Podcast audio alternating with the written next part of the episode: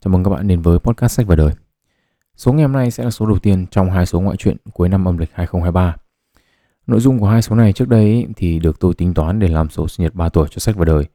Nhưng mà sau khi viết ra được một nửa thì tôi nhận ra rằng là cái thời lượng nó sẽ quá dài để dành riêng cho một số podcast.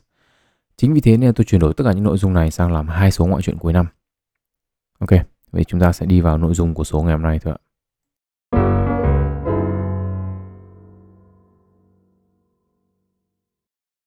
Thế thì cái câu chuyện của số ngày hôm nay ấy, thì nó xoay quanh một cái câu nói đấy là cái gì nó cũng có cái giá của nó. À, đây chắc chắn không phải là lần đầu tiên các bạn nghe câu nói này đúng không ạ? Và câu nói này ấy, thì chúng ta có thể hiểu theo hai nghĩa, một là nghĩa đen và hai là nghĩa bóng. Nghĩa đen thì rất là đơn giản đúng không ạ? Chúng ta đi mua hàng thì chúng ta phải trả giá. Và thường, ở đây tôi phải nhấn mạnh là thường. Thường thì là tiền nào thì của ấy.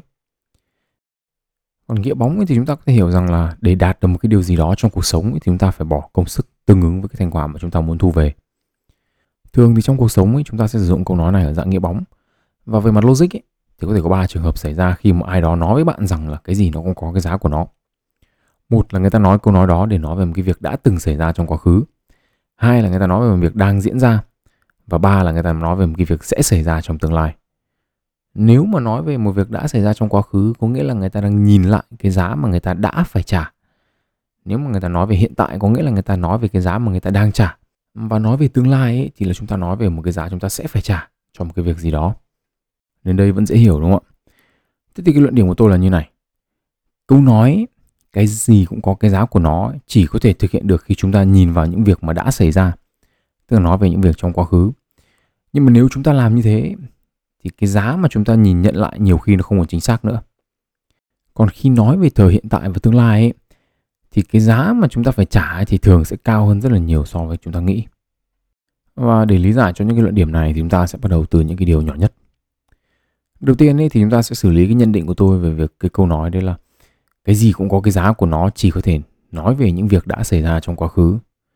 Thực ra lập luận của cái nhận định này rất là đơn giản. Khi mà bạn chưa trải qua toàn bộ sự việc ấy, tức là bạn vẫn đang trải qua nó hoặc là bạn sẽ trải qua nó ấy, thì các bạn không thể biết rằng được là cái tổng cái giá chính xác của nó là bao nhiêu để mà có thể nói được rằng là cái gì nó cũng có cái giá của nó. Thế thì chúng ta đưa ví dụ là việc chúng ta đi học chẳng hạn.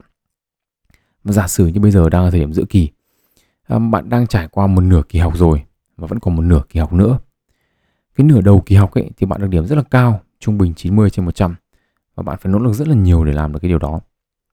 Buổi tối trong tuần chúng ta không đi chơi này đúng không? cuối tuần nào trước khi kiểm tra thì chúng ta cũng phải ở nhà học. À, khi mà bạn bè của bạn bảo là làm thế nào mà mày siêu cái điểm rõ là cao thì bạn đưa ra nhận định là trong lúc chúng mày đi chơi thì tao phải học cái gì nó cũng có cái giá của nó. Cái nhận định này ấy, nó chỉ đúng cho đến thời điểm bạn nói câu đó mà thôi.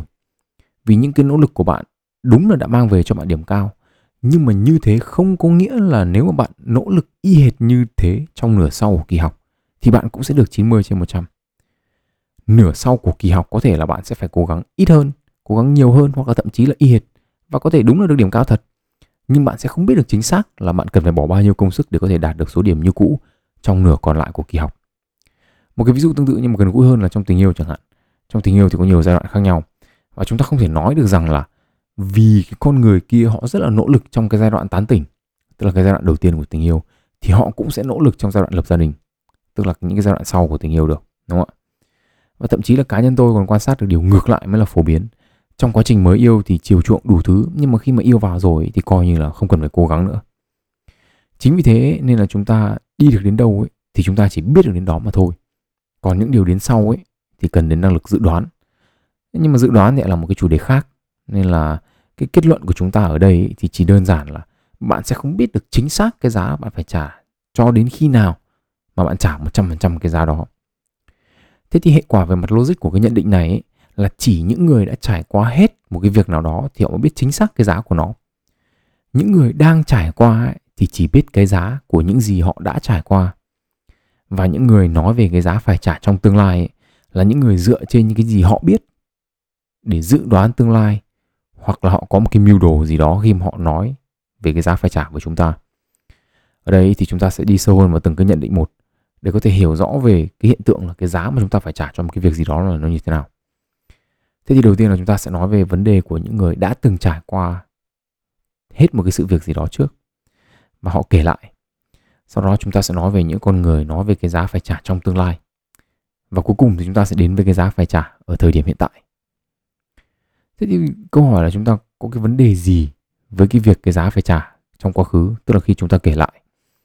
Thế đầu tiên phải nói rằng là cái việc nhìn nhận lại hay là kể lại bất kỳ cái gì trong quá khứ thì đều chịu ảnh hưởng của những cái thiên kiến và tư kiến khác nhau. Ở đây thì tôi sẽ lấy một vài ví dụ điển hình thôi. Còn rất là nhiều những cái ví dụ khác nữa mà các bạn có thể tự tìm hiểu. Một cái tư kiến khá là dễ ảnh hưởng đến việc nhận định cái giá thực sự phải trả trong quá khứ ấy, là một cái thiên kiến có tên là ảo tưởng về sự kiểm soát.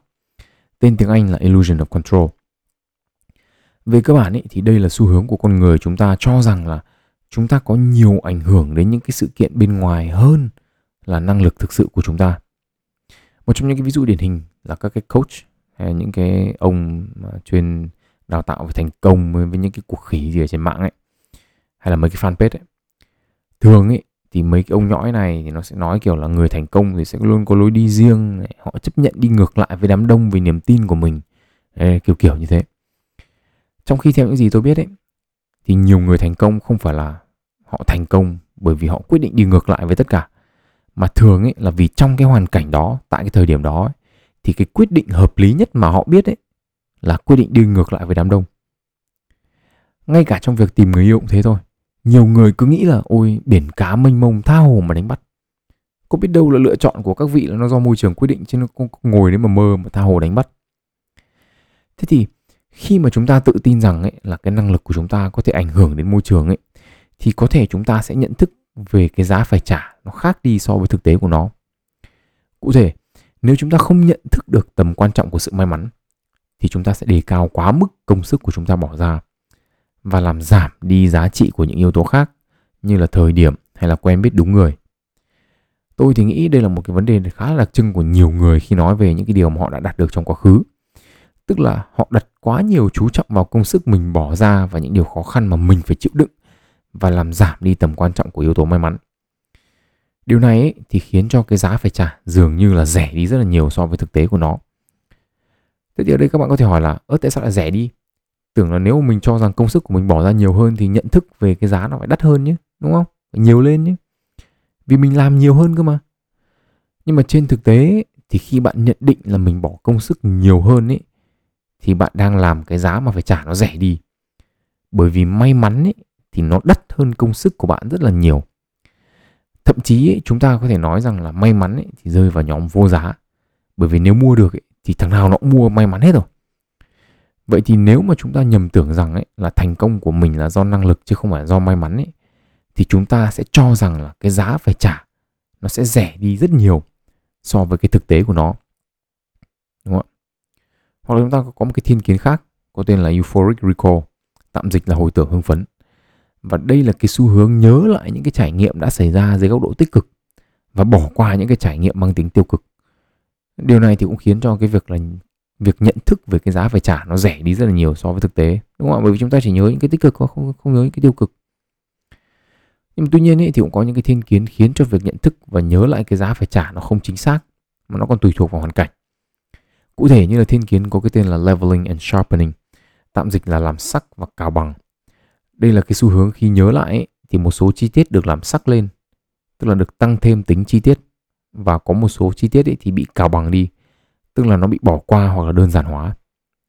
Nói đơn giản ấy là có những cái chi tiết thì chúng ta tả kỹ hơn hoặc là cho thêm vào cho nó màu mè. Và có những cái chi tiết ấy thì bị đơn giản hóa đi. Làm sắc và cào bằng ấy là những cái quy trình mang tính tự động giúp chúng ta tự điền vào những cái lỗ hổng trong trí nhớ và những cái quy trình này ấy, thì sẽ ảnh hưởng đến khả năng nhận thức khách quan những sự việc đã xảy ra. Nếu mà chúng ta làm sắc những cái chi tiết mà khiến cho người nghe cảm thấy là công sức của chúng ta bỏ ra nhiều hơn ấy, hoặc làm tăng cái sự khéo léo trong cách chúng ta xử lý tình huống ấy thì cái giá phải trả có vẻ như là sẽ tăng đúng không ạ? Và việc cào bằng một số chi tiết ấy thì sẽ khiến cho cái giá phải trả có vẻ giảm chính vì thế mà tùy vào quy trình nào được sử dụng ấy mà việc nhận thức về cái giá phải trả nó sẽ khác đi so với thực tế. Hay là thiên kiến có cái tên là mood congruent memory bias tạm dịch là trí nhớ phù hợp với tâm trạng. Về cơ bản ấy, thì trạng thái cảm xúc của một người ấy, thì sẽ ảnh hưởng đến cách mà người đó nhắc lại những gì đã xảy ra trong quá khứ. Và cảm xúc của người đó tại thời điểm nói ấy, thì sẽ quyết định đến việc mà câu chuyện được kể lại đi theo hướng nào nên thì hướng tích cực hay hướng tiêu cực và từ đó thì nó sẽ ảnh hưởng đến nhận thức về cái giá phải trả là đắt lên hay là rẻ đi. Nhưng mà nói chung ấy thì dù là bất kỳ lý do gì đi chăng nữa ấy, thì việc nhắc lại những câu chuyện đã xảy ra luôn luôn bị ảnh hưởng bởi những cái thiên kiến và tư kiến cá nhân. Và điều này ấy, thì khiến cho sự nhận thức về cái giá phải trả cho một sự việc nào đó thì thường là bị bóp méo đi và không còn chính xác nữa. Tuy nhiên ấy một yếu tố khác cần phải được xem xét ấy, đấy là chủ đích của người nói khi kể lại câu chuyện cái giá của một điều gì đó. Nói một cách dân dã là tại sao người ta lại nhắc về câu chuyện cái giá phải trả. Lý do vì sao tôi hỏi câu này ấy, là vì cái trải nghiệm cá nhân của tôi thì cho thấy là khi một ai đó nói với chúng ta về cái giá của một việc gì đó thì thường là họ sẽ có mục đích riêng của họ.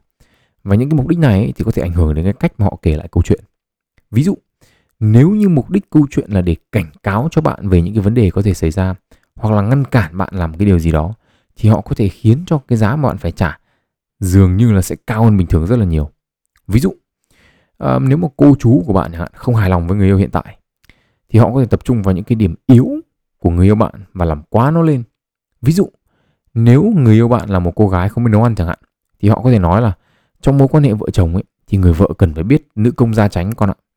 Lấy một người không biết nấu ăn khổ lắm cả ngày đi làm về mệt mỏi có bát cơm ngon nó sung sướng lắm như thế này thế nọ. Hay là người yêu bạn mà nhà ở xa chẳng hạn thì cô chú của bạn có thể mang hẳn ca dao tục nữ ra để mà phản đối điều đó các cụ nhà ta ấy, thì gói câu là, con ơi, chớ lấy chồng xa, mẹ cha mà yếu biết mà ai chăm. Hay là câu là, có con mà gả chồng gần, có bát canh cần nó cũng đem cho. Có con mà gả chồng xa, một là mất dỗ, hai là mất con. Tức là chỉ có gả đi xa cái thôi là coi như mất cả dỗ cả con luôn. Các cụ ngày xưa rất là căng thẳng. Nhưng mà nó cũng thể hiện cho các bạn thấy là cái mục đích nói, nó cũng rất là quan trọng khi mà người ta nói về cái giá của một điều gì đó và nếu như cái mục đích nói có thể thay đổi cách mà câu chuyện được kể cái giá mà bạn phải trả thì với những câu chuyện mà cái giá mang tính giả định tức là khi mà chúng ta nói về cái giá phải trả trong tương lai ấy, thì mục đích nói gần như là yếu tố quyết định trong cách trình bày những vấn đề này. Một ví dụ điển hình mà tôi được nghe rất là nhiều đó là việc tập gym. Ông nào mà đa cấp ấy mà muốn bán cho bạn một cái sản phẩm chẳng hạn bán gói gói tập gym đi thì sẽ bảo bạn là tập sai cách ấy, thì bạn sẽ chắc chắn là sẽ chấn thương này tập không ra kết quả này. Tức là bạn mà tự đi tập thì cái giá phải trả nó cao phải biết. Hay là đời thường hơn ý, thì bố mẹ nào cũng đã từng dọa con là học đi không học sau này phải trả giá thế này thế nọ. Hoặc là học dốt ấy thì phải đi làm nghề này nghề kia không có tiền không thành công trong cuộc sống vân vân vân vân nhưng mà chỉ cần suy nghĩ một tí và quan sát một tí thôi thì các bạn có thể nhận ra rằng những cái giá mà phải trả trong tương lai này thì thường là được nói với mục đích cảnh báo đe dọa và nó không sát với thực tế. Ví dụ như trong việc đi gym chẳng hạn những người đi tập lần đầu ấy, thì thường là họ sẽ hỏi những người mà họ quen mà đã từng đi tập gym rồi xem là nên tập thế nào. Chọn bài gì và bài gì tập nó ra làm sao. Hoặc là thậm chí nhá những người mà chả quen ai cả mà đến gym tập lần đầu ấy, thì cũng không bao giờ họ chọn những cái bài mà nó cần đến kỹ thuật cả. Họ sẽ chọn những cái máy ấy, mà nhìn cái biết luôn nó hoạt động như nào. Và xong cứ tập chán chê với những cái máy đó rồi họ đi về. Tức là chẳng ai ngày đầu đi tập mà chọn ngay những cái bài nó vừa yêu cầu kỹ thuật cao mà lại còn vừa nặng để mà dễ chấn thương cả. Ngay cả những cái vận động viên thể hình hàng đầu thế giới cũng có những cái điểm khởi đầu không quá tốt và họ, khi họ mới tập thì họ cũng mắc rất nhiều lỗi. Nhưng mà những điều đó thì không ảnh hưởng quá lớn đến cái sự thành công của họ. Việc đi học thì cũng như thế thôi. Dọa trẻ con làm gì? Vì bản thân tôi cũng là một thằng học dốt từ bé.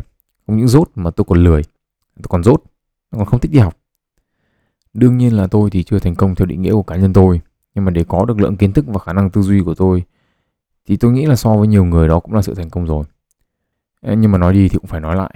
Đúng thực sự là có rất là nhiều người khi họ từ bé họ không học và lớn lên nó rất là nuối tiếc vì điều đó. Nhưng mà không nhất thiết là cái giá đó phải trả đúng 100% với tất cả mọi người.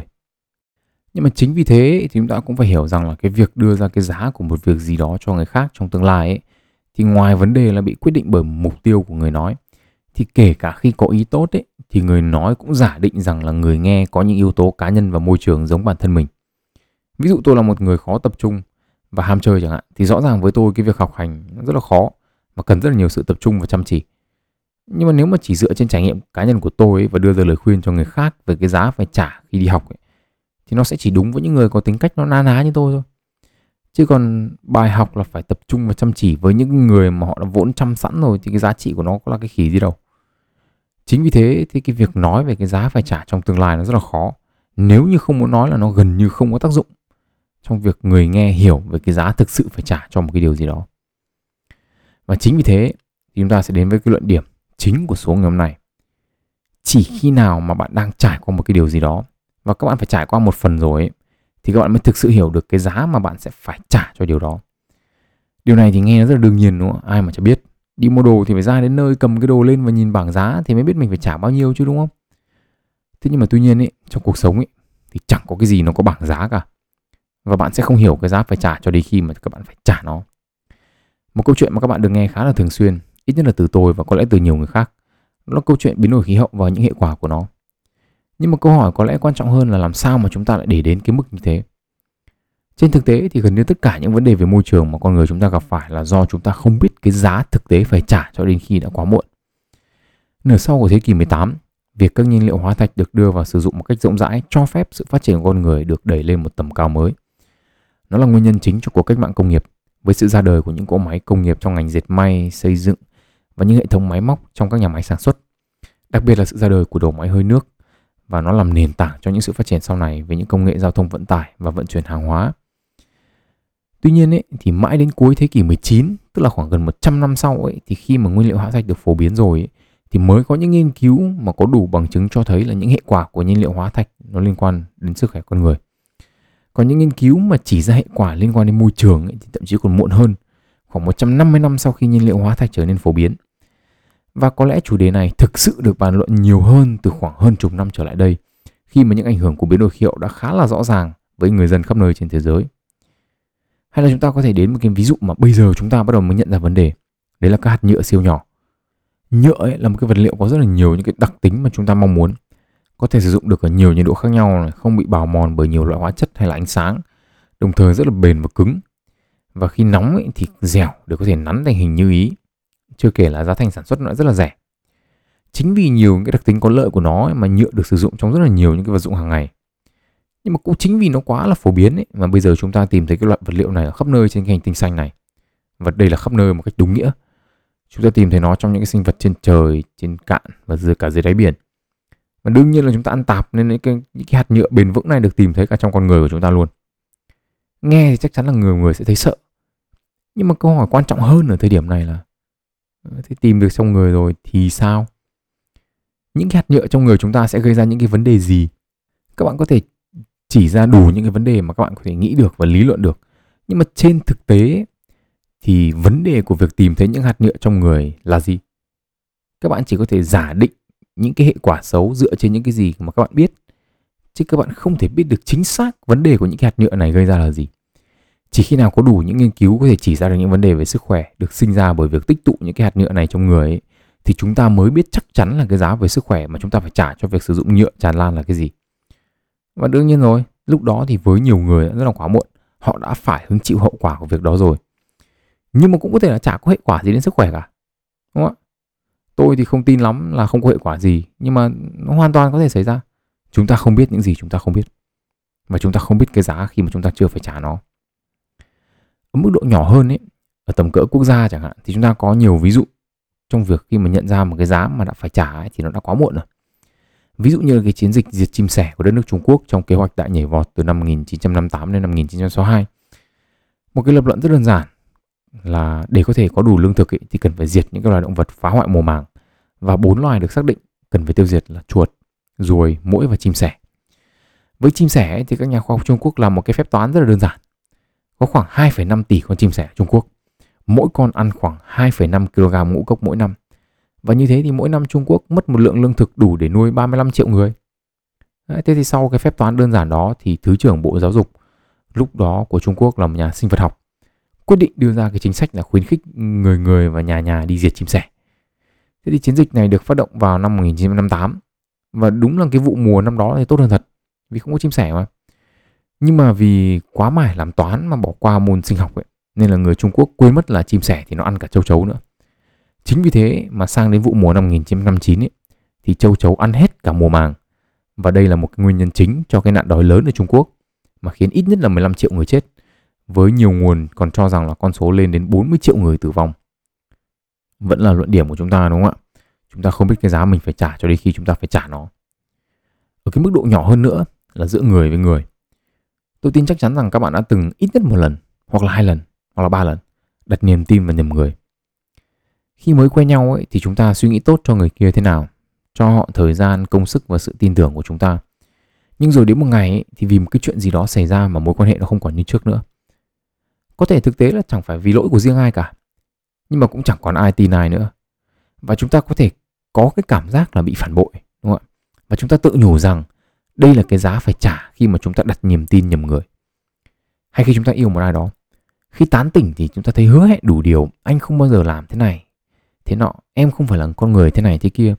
Nhưng rồi đến cái giai đoạn trăng mật nó qua đi ấy, và qua thời gian ấy, thì chúng ta nhìn rõ cái con người thật của người kia và họ không như những gì họ nói. Ở thời điểm này, ấy, nếu chúng ta sẵn sàng trả giá cho cái sự sai lầm của mình, chấp nhận rằng mình đã đánh giá con người một cách không chính xác, bị mê hoặc bởi nhan sắc của những từ ngữ hoa mỹ, thì cái giá phải trả nó sẽ đắt, nhưng mà nó vẫn chấp nhận được. Nhưng mà cũng có nhiều người tiếp tục cái mối quan hệ mặc dù họ không cảm thấy hài lòng với nó. Để rồi đến những năm về sau thì họ có thể lại ngồi tiếc nuối hoặc là thậm chí có thể bất mãn đến mức là tìm đến người thứ ba để giải khuây hoặc chỉ đơn giản là không hạnh phúc trong những năm tháng còn lại của mình. Cái giá phải trả lúc đó tôi cho rằng thực sự là lớn. Nhưng mà cuối cùng ấy, nói xa hay là nói gần ấy, thì chúng ta cũng sẽ kết thúc cái số podcast này ở chính bản thân chúng ta. Có rất là nhiều cái giá mà chúng ta sẽ phải trả trên con đường mưu cầu hạnh phúc và theo đuổi những cái mục tiêu sống của mình. Và câu hỏi là tại cái thời điểm nghe số podcast này, để có được những gì bạn đang có, bạn đã phải trả những cái gì? Bạn đang trả giá cho cái điều gì? Bạn nghĩ để đạt được những cái mục tiêu của bạn trong cuộc sống thì bạn cần phải trả cái gì? Cái sự khác biệt giữa cái lập luận của tôi về việc người khác kể lại cho bạn cái giá họ phải trả và việc bạn tự nhận thức về cái giá mình phải trả ấy, là sự trung thực. Chúng ta không kiểm soát được sự trung thực của người khác, nhưng mà chúng ta có thể trung thực với bản thân mình. Trung thực với bản thân ấy thì có lẽ nó là sự trung thực đầu tiên bạn nên có và nó là sự trung thực cuối cùng bạn cần phải có. Trung thực để nhìn nhận lại những gì mình đã trải qua để nhận thức được cái gì là do mình trả giá cái gì là do may mắn cái gì là công của những người xung quanh.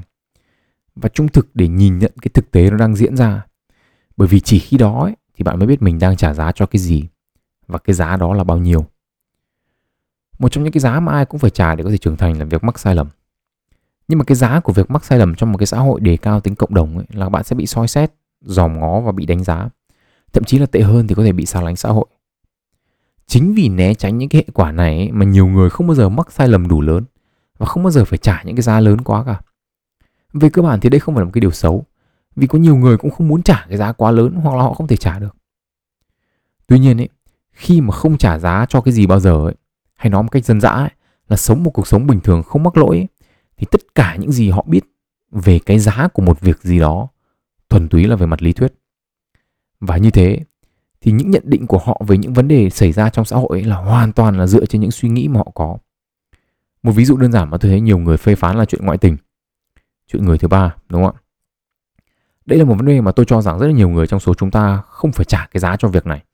Và những cái nhận định của chúng ta về vấn đề này là dựa trên những gì mà chúng ta biết hoặc là dựa trên cảm xúc của chúng ta. Chuyện người thứ ba trong tình yêu ấy thường là bị bài xích. Và điều này thì rất là dễ hiểu đúng không ạ? Hai người đang yêu nhau thì, thì người thứ ba chen vào. Ngay lập tức chúng ta sẽ có những cái suy nghĩ tiêu cực về cái người thứ ba đó. Và sau đó là chúng ta sẽ có suy nghĩ tiêu cực về cái người mà đi vào cái mối quan hệ với người thứ ba đó. Tôi thì muốn nói cụ thể trong cái trường hợp là người thứ ba có tình cảm thực sự với một trong hai người đang ở trong mối quan hệ chứ không muốn nói đến những cái trường hợp mà làm người thứ ba vì tiền. Và câu hỏi ở đây là vậy thì nếu mà chúng ta đã từng là người thứ ba thì liệu chúng ta có vội vàng đánh giá như thế không? Tôi cho là không. Bởi vì có lẽ là ở vị trí người thứ ba ấy thì chúng ta có thể hiểu được cái cảm giác khi yêu một người mà người ta đã thuộc về người khác thì nó sẽ như thế nào. Và nếu là một người sẵn sàng trả giá cho tình yêu của mình ấy, thì có lẽ cái việc đấu tranh để giành lấy con người đó cũng là một điều dễ hiểu đúng không ạ? Thậm chí là nếu chúng ta còn nhìn thấy hoặc còn nhận thức được rằng là hai người kia rõ ràng là không thực sự hạnh phúc khi ở bên nhau thì thậm chí là việc chúng ta làm nó còn là một điều tốt đấy chứ đúng không? Hay là nếu như chúng ta ở vị trí của người ở giữa chẳng hạn nếu chúng ta đã từng ở lòng một người ở giữa ấy, thì có lẽ là chúng ta cũng sẽ hiểu được cảm giác phát triển tình cảm với một người khác nó như thế nào. Trong yêu một ý, thì tôi cũng đã từng nói về việc là có ba loại tình cảm khác nhau và tôi cũng đã nhận định rằng là một con người ý, thì có thể có ba cảm xúc đó với ba đối tượng khác nhau vậy thì nếu mà chúng ta chưa trải qua cái cảm xúc đó bao giờ, thì làm sao mà chúng ta biết được khi hai cảm xúc đó song hành cùng lúc với nhau? Nhưng mà đối tượng lại là hai con người khác nhau thì nó thế nào? Làm sao mà chúng ta biết được chúng ta nghĩ thế nào về mối quan hệ mà chúng ta đang có và mối quan hệ mà chúng ta mập mờ? Và tôi cũng nghĩ rằng ấy, là chưa bao giờ trải qua một cái mối quan hệ ba người như thế, thì chúng ta cũng không biết được cái giá thực sự của nó thế nào cả. Liệu những người trong cuộc họ có tự dằn vặt bản thân họ không? Liệu rằng là vào một cái thế khó như thế thì họ có muốn có cái đường thoát ra hay không? Nhiều khi chúng ta cứ tự lý luận với nhau là người ta vào tình huống đấy thì người ta chẳng dằn vặt bản thân người ta đâu. Lúc đấy chỉ thích những cái sung sướng, vui vẻ, vụng trộm thôi. Tôi nghĩ chả phải. Nếu tất cả những cái gì tôi đã lập luận với bạn trong số ngày hôm nay là hợp lý, thì chúng ta chỉ nghĩ được cái lợi ích họ thu về khi họ ở trong cái mối quan hệ ba, tay ba đó mà thôi. Làm sao mà chúng ta biết cái giá họ thực sự phải trả là cái gì được? Tôi tin rằng những người trong hoàn cảnh đó ấy, họ cũng sẽ dằn vặt bản thân họ. Họ cũng suy nghĩ họ cũng có những lúc khổ sở dai dứt và muốn tìm một cái giải pháp và một cái lối ra dứt khoát. Và tôi tin rằng ấy, với nhiều người ấy, thì cái giá họ phải trả cho cái việc một cái mối quan hệ tay ba như thế có thể là suốt đời dù là với chính bản thân họ hay là với xã hội. Ngoài lề một tí nhưng mà tôi cũng phải nói thật đấy là tôi thuộc dạng mắc lỗi rất là ngu tôi mắc toàn những cái lỗi mà tôi tin rằng phần nhiều trong số các bạn những người nghe podcast của tôi là sẽ không bao giờ mắc phải. Thành ra ấy nhiều khi là có những cái giá mà tôi trả xong ấy tôi nhìn lại thì tôi ngẫm lại tôi bảo ở ừ, đúng. Đáng nhẽ ra như người ta ấy thì chỉ cần biết lắng nghe người khác thôi là sẽ không phải trả giá. Nhưng mà không đúng như cái bản chất là chỉ đi làm podcast chứ không nghe podcast của tôi ấy, thì tôi chả nghe ai bao giờ cả và phải trả những cái giá mà chẳng ai phải trả cả. Nhưng mà thôi lỗi ngu thì sẽ là câu chuyện của một ngày khác còn trong số ngày hôm nay ấy, thì tôi muốn nói đến một cái giá khác. Bạn nào nghe podcast của tôi nhiều ấy thì biết rằng là hiện tại tôi đang theo đuổi rất là nhiều cái mục tiêu cùng một lúc. Tôi muốn giảm xuống dưới 10% body fat này tôi đang theo đuổi đề tài tiến sĩ này và mục tiêu podcast của tôi luôn là mang đến cho các bạn những kiến thức mới mẻ. Và đương nhiên là con đường đó nó cũng có cái giá của nó. Tôi nhận ra ấy mình chỉ có thể làm điều này ở nước ngoài khi mà bản thân mình không phải chịu trách nhiệm với gia đình với họ hàng và khi tôi có thật nhiều thời gian dành riêng cho bản thân chứ không dành cho ai khác cả.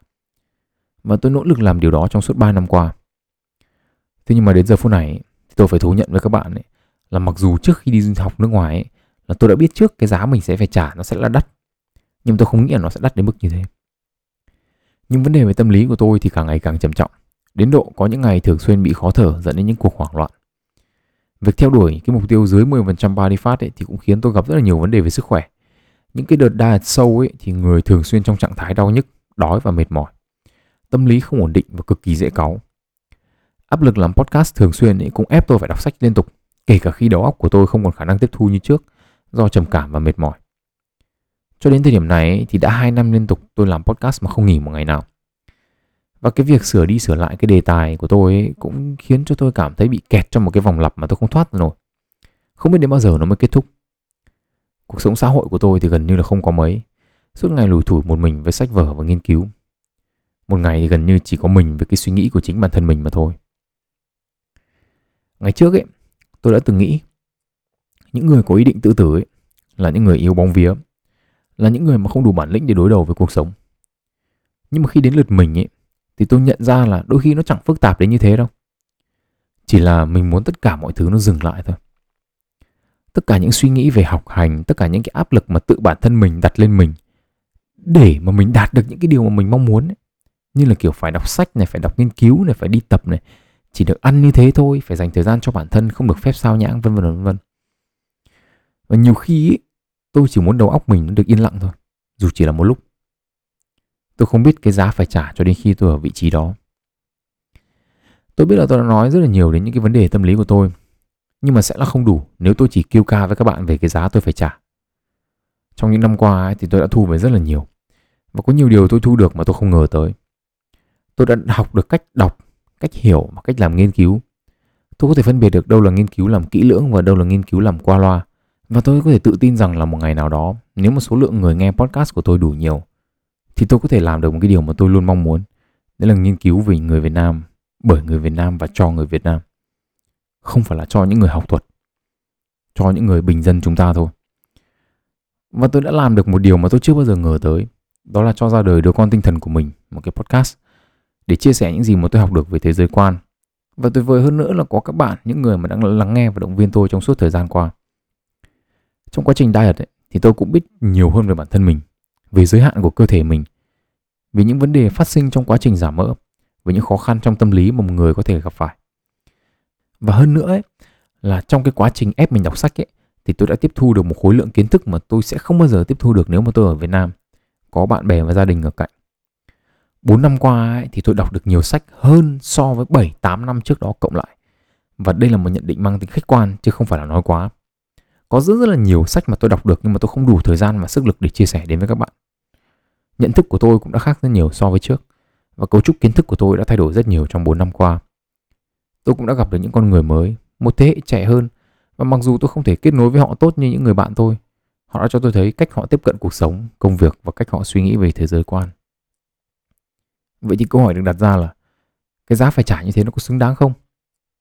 Và câu trả lời của tôi là có. Nhưng mà có lẽ là tôi không trả thêm được nữa. Ở đây thì chúng ta có một điều mà tôi không nói với các bạn từ đầu podcast đến giờ.